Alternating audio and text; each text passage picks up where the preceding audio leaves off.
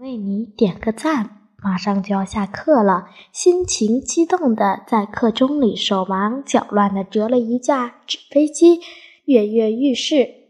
叮叮，只听下课铃声一响，我顺势将飞机飞了出去，和伴随着音乐翩翩起舞。那一刻，我惊呆了。同学们都在奋笔疾书，专心的写作业。老师也一丝不苟地备课，而我呢，却安逸地飞纸飞机。仔细想想，我真是一团白色中的黑，黑中白，更引人注目，更格格不入。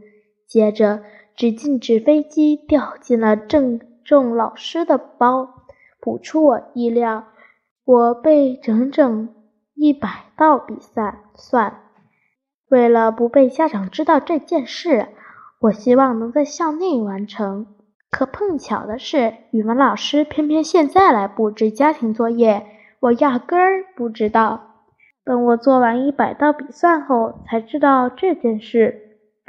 我问同桌后，他回答：“难道你不知道吗？我们在做语文作业呀，这次作业够你抄的。”说遍。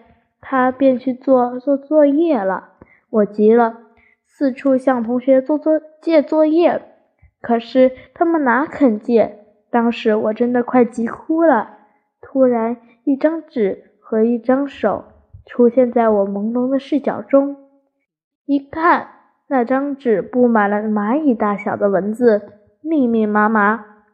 我不禁向后看，只见平时。不怎么要好的朋友小谷挽了挽他的手腕，冲我傻傻的笑了笑。当时只感到我的手好像被人扎满了钢针，疼痛无比。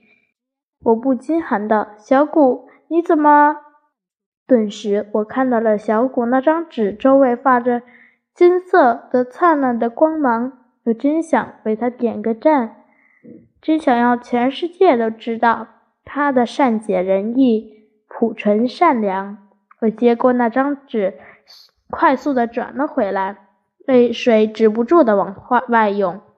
可是我又害怕让小谷看见，更害怕让那眼泪滴在那张象征着我和小谷的友谊的纸上。